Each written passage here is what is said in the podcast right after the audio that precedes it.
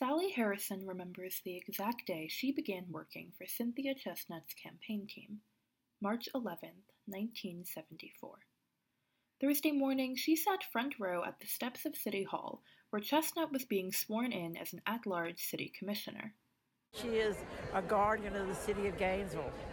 She's been there, and she will always stand up for, for people who are trying to do the right thing in the city. Harrison wore a bright green shirt that read, Vote Cynthia Chestnut Moore. She has worked with Chestnut on every campaign since 1974.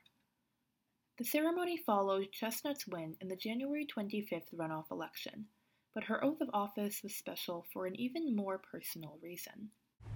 I am particularly touched that this swearing in is occurring during Black History Month, and that I was sworn in on the Bible that my mother gave me 49 years ago.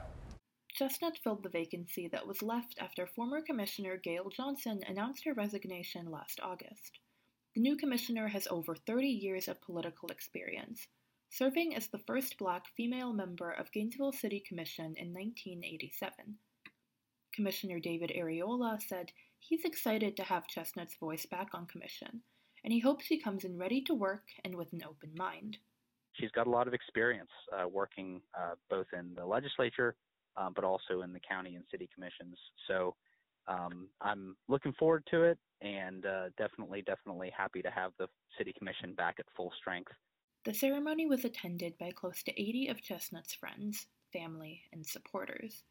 Barbara Austin, Chestnut's younger sister, said she advocates for the importance of diversity on City Commission.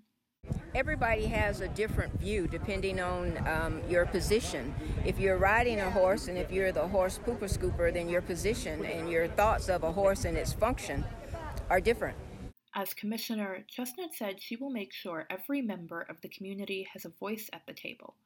Veronica Nocera, WUFT News.